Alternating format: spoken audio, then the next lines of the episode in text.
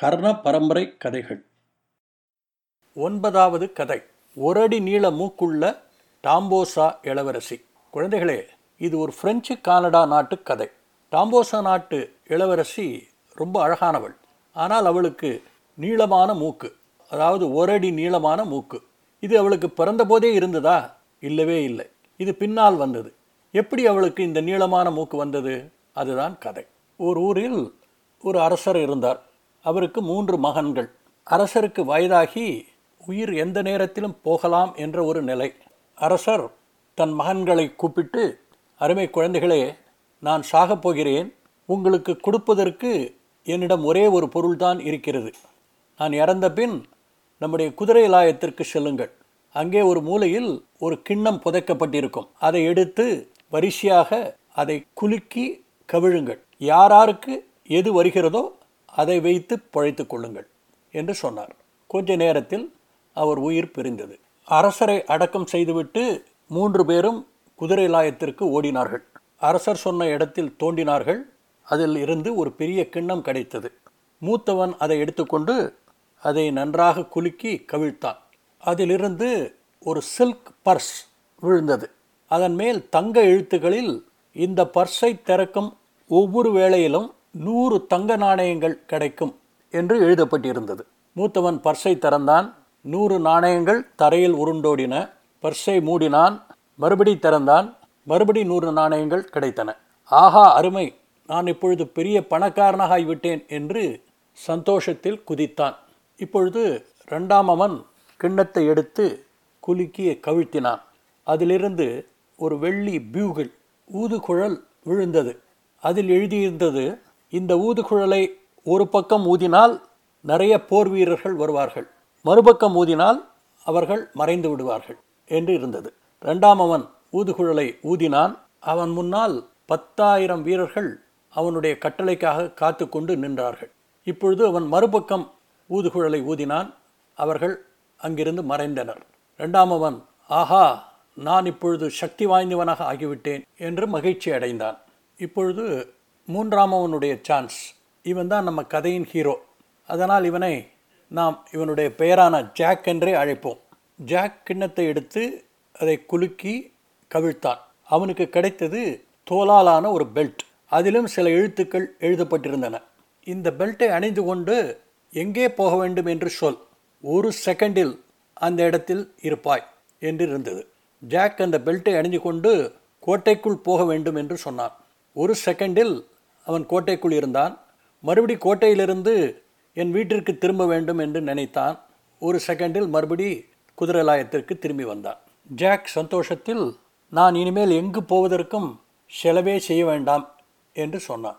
மூத்தவன் கேட்டான் ஜாக் எங்கே போவதாக உத்தேசம்? என்று. ஜாக் ஷட்டென்று என் பெல்ட் உதவியினால் நான் டம்போசா நாட்டு இளவரசியை சந்திக்கப் போகிறேன் என்று சொன்னான். மூத்தவன் சொன்னான் ஜாக் நீ போகிற இடம் ரொம்ப ஆபத்தானது. அவள் ஏதாவது ஏமாத்து வேலை செய்யலாம் என்று சொன்னான். அதற்கு ஜாக் கவலை வேண்டாம். அவள் அழகி மாத்திரமல்ல ரொம்ப நல்லவள் என்றும் நான் கேள்விப்பட்டிருக்கிறேன். நான் சென்று வருகிறேன் என்று அவர்களிடமிருந்து விடைபெற்றான் பெல்ட்டை அணிந்து கொண்டு தான் போகும் இடத்தை நினைத்தான். ஒரு செகண்டில் தம்போசா நாட்டு இளவரசியின் படுக்கை அறையில் போய் நின்றான். தன்னுடைய அறையில் முன்பின் தெரியாத ஒருவன் நிற்பதை பார்த்தவுடன் இளவரசி அதிர்ச்சியில் மயக்கமடைந்தாள். அவள் கீழே விழுமுன் ஜாக் அவளை தாங்கி பிடித்து படுக்கையில் படுக்க வைத்தான். ஜாக்கால் நம்பவே முடியவில்லை. கேள்விப்பட்டதை விட இளவரசி ரொம்ப ரொம்ப அழகாக இருந்தாள். அவளையே பார்த்து கொண்டிருந்தான். திடீரென்று இளவரசி கண்முழித்து நீ யார்? இந்த ஊரா? தேவலோகமா? எங்கிருந்து வந்தாய்? என்று கேட்டாள். ஜாக் அதற்கு இளவரசி நான் இந்த ஊர் ஆள்தான். என் பெயர் ஜாக். உங்கள் அழகை கேள்விப்பட்டு உங்களை நேரில் பார்க்க வந்திருக்கிறேன். பயப்பட வேண்டாம் என்று சொன்னான் இளவரசி கேட்டால் எப்படி இவ்வளவு காவலாளிகளை கடந்து நீ இங்கே வந்தாய்? என்று கேட்டாள் அதற்கு ஜாக் தன்னுடைய பெல்ட்டை காட்டி இது ஒரு மாய பெல்ட். இதை அணிந்து கொண்டு எங்கே போக வேண்டும் என்று நினைத்தாலும் அந்த இடத்திற்கு ஒரு நொடியில் செல்லலாம் என்று சொன்னான் இதை கேட்ட இளவரசி ஜாக்கிடம் ஜாக் என்னால் நம்பவே முடியவில்லை. தயவுசெய்து அந்த பெல்ட்டை தாருங்கள். நான் பார்த்துவிட்டு திரும்பி தந்து விடுகிறேன் என்று மென்மையான குரலில் கெஞ்சினாள். ஜாக் தயங்கினான். இருந்தாலும் அவளுடைய அழகு அவனை கிறுகிறுக்க வைத்தது. அவனால் அவள் கேட்டதை கொடுக்காமல் இருக்க முடியவில்லை. பெல்ட்டை கழற்றி இளவரசியிடம் கொடுத்தான். இளவரசி பெல்ட்டை அணிந்து கொண்டு நான் இப்பொழுது என்னுடைய அப்பாவினுடைய அறையில் இருக்க வேண்டும் என்று நினைத்தாள். ஒரு நொடியில் அவள் அப்பா முன் அவள் போய் நின்றாள். அரசருக்கு ஆச்சரியம். என்ன விஷயம்? என்று கேட்டாள். அப்பா என்னுடைய அறையில் ஒரு திருடன் புகுந்து விட்டான் என்று சொன்னாள். அரசர் உடனே காவலாளிகளை கூப்பிட்டு அவனை அடித்து துரத்த சொன்னார். அவர்களும் ஜாக்கை பிடித்து நன்றாக அடித்து உதைத்து அவனை நாட்டுக்கு வெளியே ஒரு குழியில் கொண்டு போட்டு விட்டார்கள் மூன்று நாட்கள் மயக்க நிலையில் இருந்தான். கண்முழித்ததும் பசி ஏமாற்றம் வருத்தம் எல்லாம் சேர்ந்து அவனை கஷ்டப்படுத்தியது. ஜாக் நினைத்தான் நாம் சாவது நிச்சயம். சாவது என்றால் ஏன் வீட்டிலேயே போய் சாகலாம்? என்று தன்னுடைய வீட்டுக்கு திரும்பினான். ஜாக்கோட சகோதரர்களுக்கு அவன் திரும்பி வந்ததில் மகிழ்ச்சி. இருந்தாலும் அவன் இப்படி ஏமாந்து வந்திருக்கிறானே என்று அவன் மேல் கோபம். ஒரு மாத காலம் அவனுக்கு ரொட்டியும் தண்ணியும் மாத்திரம் கொடுத்து அவனை வீட்டிலேயே தங்க வைத்தனர். ஒரு நாள் ஜாக் தன்னுடைய மூத்த சகோதரனை அணுகி அண்ணா தயவு செய்து உன்னுடைய பர்ஸை கொடு. இதிலிருந்து வரும் பணத்தை கொண்டு நான் அந்த இளவரசியிடமிருந்து பெல்ட்டை திரும்ப பெற்று வருகிறேன் என்று சொன்னான். அண்ணனுக்கு கோபம் வந்து விட்டது. உன்னை எப்படி நம்புவது? என்று கேட்டான். ஜாக் சொன்னான் அண்ணா இதில் ஒரு ஆபத்தும் இல்லை. கூரை வரை பணம் கொடுக்கிறேன் என்று சொன்னால் இளவரசி கட்டாயம் சரி என்று தான் சொல்லி பெல்ட்டை திருப்பி தந்து விடுவாள். உனக்கும் இதனால் நஷ்டமில்லை. உன் பர்ஸ் தான் எப்பொழுதும் காலியாக இருக்காதே என்று கெஞ்சினான். மூத்தவனும் கடைசியாக அரை மனதோடு சரி என்று சம்மதித்து தன்னுடைய பர்ஸை ஜாக்கிடம் கொடுத்தான். ஜாக் இளவரசி முன்னால் போய் நின்று இளவரசி என்னுடைய பெல்ட்டை திரும்ப வாங்க வந்திருக்கிறேன். அதற்கு எவ்வளவு பணம் வேண்டும்? என்று கேட்டான். இளவரசி அதை கேட்டு நகைத்து அதை வாங்க உன்னிடம் பணம் ஏது? என்று கேட்டாள். ஜாக் உடனே தன் பர்ஸை காட்டி இதை நான் திறந்தால் நூறு தங்க நாணயங்கள் வரும் என்று அதை திறந்து காட்டினான். நூறு தங்க நாணயங்கள் அதிலிருந்து விழுந்தன. இளவரசிக்கு ஆச்சரியமாக இருந்தது. அதை காட்டிக்கொள்ளாமல் இது கூரை வரை பணம் கொடுக்குமா? என்று கேட்டார். ஜாக் சொன்னான் ஆம் ஒவ்வொரு தடவை அதை திறக்கும் பொழுதும் அது நூறு நாணயங்களை கொடுக்கும் என்றான். இளவரசி சொன்னால் ஜாக் இதை நான் நம்ப தயாராக இல்லை. தயவுசெய்து அந்த பர்ஸை என்னிடம் கொடு. நான் அதை சோதித்து பார்க்க விரும்புகிறேன் என்று கேட்டாள். ஜாக் தீர்மானமாக அது நடக்காத காரியம் என்று சொன்னான். இளவரசி அவன் கிட்ட வந்து அவன் கையை பிடித்து ஜாக் ஒரே தரம் என்று கெஞ்சினாள். அவ்வளவுதான் நம்முடைய ஹீரோ பனால் அப்படியே உருகிவிட்டார். பர்ஸ் கை மாறியது. அடுத்த நிமிஷம் ஜாக் மறுபடி ரோடு ஓர குழியில் கிடந்தான். ஜாக் வீடு திரும்பினான். முந்தைய மாதிரி திட்டுக்கள் ஒரு மாதத்திற்கு ரொட்டி தண்ணீர் என்று காலத்தை கழித்தான். ஒரு நாள் ஜாக் தன்னுடைய சின்ன அண்ணனிடம் போய் அண்ணா உன்னுடைய ஊதுகுழலை தருகிறாயா? அதை வைத்து நான் பர்ஸையும் பெல்ட்டையும் திரும்பி கொண்டு வருகிறேன் என்றான். இளையவன் கோபத்துடன் உன்ன மாதிரி முட்டாளை நம்பி என் ஊதுகுழலை தரமாட்டேன். இதையும் தொலைத்துவிட்டு வருவாய். என்று திட்டவட்டமாக மறுத்துவிட்டான். ஜாக் விடுவதாக இல்லை. அண்ணா என்னுடைய திட்டமே வேறு. இந்த தடவை நான் இளவரசியை சந்திக்கப் போவதில்லை. அவர்கள் ஊருக்கு வெளியிலே நம் படைவீரர்களை நிறுத்தி அவர்களை மிரட்டப் போகிறேன். எனக்கு வெற்றி நிச்சயம் என்று சொன்னான். இரண்டாவது சகோதரனும் அரை மனதாக ஊதுகுழலை ஜாக்கிடம் கொடுத்தான். பத்தாயிரம் வீரர்களுடன் டாம்போசா நாட்டுக்கு சென்றான். அந்த ஊர் அரசர் இவ்வளவு பெரிய படைகளை பார்த்து பயந்து விட்டார். இளவரசிக்கும் பயம் வந்துவிட்டது ஆனால் முன்னணியில் நிற்கும் வீரன் ஜாக் என்று தெரிந்தவுடன் அவளுக்கு ஒரு நம்பிக்கை வந்தது. ஜாக்கிடம் நேரடியாக ஓடி வந்து ஜாக் இது என்ன புது முயற்சி? என்று கேட்டாள். ஜாக் அதற்கு சொன்னான் என்னுடைய பொருள்களான பெல்ட்டையும் பர்ஸையும் நீ திருப்பி கொடுக்காவிட்டால் உன்னுடைய நாட்டை இந்த படைகளை வைத்து அழித்து விடுவேன் என்று சொன்னான்.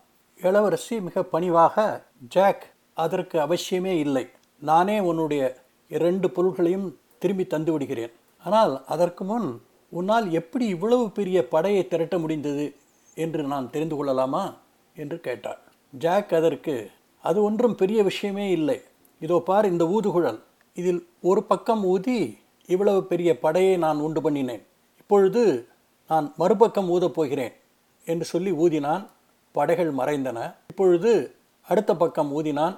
மறுபடி அந்த படை வீரர்கள் தோன்றினர். இவ்வளவுதான் விஷயம் என்று விளக்கினான். இளவரசி சொன்னால் ஜாக் உன்னுடைய பொருள்களை நான் திருப்பி தந்து விடுகிறேன். அதற்கு முன் எனக்கு ஒரு சிறிய சந்தேகம். இந்த ஊதுகுழல் உனக்கு மாத்திரம்தான் வேலை செய்யுமா? என்று கேட்டாள். ஜாக் அதற்கு இல்லை இல்லை. யார் இதை ஊதினாலும் அவர்கள் சொல்படி இது கேட்கும் என்று சொன்னான். இளவரசி பர்ஸை எடுத்தாள். பெல்ட்டை கழற்ற ஆரம்பித்தாள். ஜாக்கை பார்த்து ஜாக் இதோ பார் நான் உன்னுடைய பொருள்களை திரும்ப கொடுக்க போகிறேன். அதற்கு முன் எனக்கு ஒரு சின்ன ஆசை. ஒரு தரம் அந்த ஊதுகுழலை நான் ஊதி பார்க்கலாமா? என்று கேட்டாள். ஜாக் தயங்கினான். இளவரசி மறுபடி கெஞ்சினாள். ஜாக் இப்பொழுது கேட்டான் இளவரசி உங்களை நான் நம்பலாமா? என்று கேட்டான். இளவரசி சொன்னாள் நம்பலாம். நான் ஒரு வாக்கு கொடுக்கிறேன்.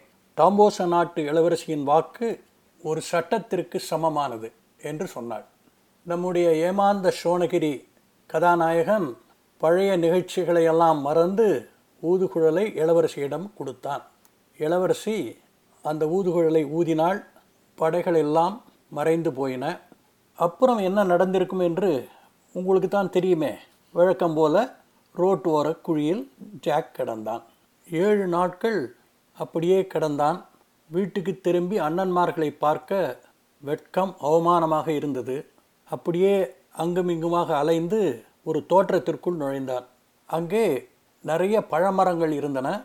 ஒரு ஆப்பிள் மரத்திலிருந்து ஒரு ஆப்பிளை பறித்து சாப்பிட ஆரம்பித்தான். அவனுடைய மூக்கு திடீரென்று கனமாக ஆகிற்று. அது நீளமாகவும் ஆகத் தொடங்கியது. அவன் மூக்கு தரையை தொட்டது. பயந்து அலறி ஓட ஆரம்பித்தான். ஒரு ப்ளம் மரத்தின் மேல் மோதி கீழே விழுந்தான். கீழே ஒரு ப்ளம் பழம் இருந்தது. அந்த பழத்தை எடுத்து சாப்பிட்டான். உடனே அவன் மூக்கு நீளம் குறைய ஆரம்பித்தது. இன்னும் இரண்டு பழங்களை சாப்பிட்டான். அவன் மூக்கு பழைய மாதிரி ஆயிற்று. அவன் மனதில் ஒரு திட்டம் உருவாகியது. அங்கு கிடைத்த பொருள்களை வைத்து ரெண்டு கூடைகள் தயார் பண்ணினான். ஒன்றில் ஆப்பிள் பழங்களையும் மற்றதில் ப்ளம் பழங்களையும் எடுத்துக்கொண்டு டம்போசா நாட்டு கோட்டை வாசலில் போய் நின்று ஆப்பிள் வேணுமா? நல்ல ஆப்பிள் ருச்சியான ஆப்பிள் என்று கூவினான். இளவரசிக்கு ஆப்பிள் ரொம்ப பிடிக்கும். உடனே ஒரு வேலைக்காரனை கூப்பிட்டு பழங்களை வாங்கி வர சொன்னாள். பழங்கள் வந்தவுடன் அவசர அவசரமாக ஒரு ஆப்பிள் பழத்தை சாப்பிட்டாள். பழம் ருச்சியாக இருந்ததால் இன்னொரு பழத்தை சாப்பிட்டாள். கொஞ்ச நேரத்தில் அவளுடைய மூக்கு நீள ஆரம்பித்தது. பயந்து போய் அரண்மனை வைத்தியரை கூப்பிட்டாள். வைத்தியர் உள்ளே வந்து இளவரசியின் நீள மூக்கை பார்த்தவுடன் சிரித்து விட்டார். இளவரசிக்கு கோபம் வந்து அவரை விரட்டினாள். வெளியே காத்து கொண்டிருந்த ஜாக் அந்த வைத்தியரிடம் தான் குணப்படுத்துவதாக சொல்லி அவருடைய உடைகளை வாங்கி போட்டுக்கொண்டான் ஜாக் இளவரசி அறைக்குள் நுழைந்தான். இளவரசிக்கு வந்திருப்பது ஜாக் என்று உடனே தெரிந்துவிட்டது. ஜாக் ஜாக் தயவுசெய்து என்னை குணப்படுத்து. நீ எது கேட்டாலும் தருகிறேன் என்று சொன்னாள். ஜாக் சொன்னான் சரி உன்னை நான் குணப்படுத்துகிறேன். அதற்கு முன் உனக்கு சொந்தமில்லாத மூன்று பொருள்களை நீ வைத்திருக்கிறாய். அதை என்னிடம் திருப்பிக் கொடு என்றான். இளவரசியும் சரி என்று சொல்லி முதலில் ஊதுகுழலை கொடுத்தாள். பிறகு பர்ஸ் வந்தது. கடைசியாக பெல்ட்டை திரும்பி கொடுத்தாள். ஒவ்வொரு பொருள் திரும்பி வரும் பொழுதும் ஜாக் கொஞ்சம் கொஞ்சமாக ப்ளம் பழத்துண்டுகளை கொடுத்து வந்தான். மூக்கு நீளம் குறைந்து கொண்டே வந்தது. மூன்று பொருட்களும் அவன் கைக்கு வந்தவுடன் பழத்துண்டுகள் கொடுப்பதை நிறுத்திவிட்டான். அப்பொழுது இளவரசியினுடைய மூக்கின் நீளம் ஒரு அடி. இளவரசி கெஞ்சினாள் ஜாக் ஏன் நிறுத்திவிட்டாய்? தயவுசெய்து பழத்துண்டுகளை கொடு என்னுடைய மூக்கு நீளம் குறைய வேண்டும் என்று கேட்டாள் ஜாக் அப்பொழுது சொன்னான் இளவரசி உனக்கு அழகி என்று கர்வம். அந்த அழகை வைத்து என்னை ரொம்பவே கஷ்டப்படுத்தி விட்டாய்.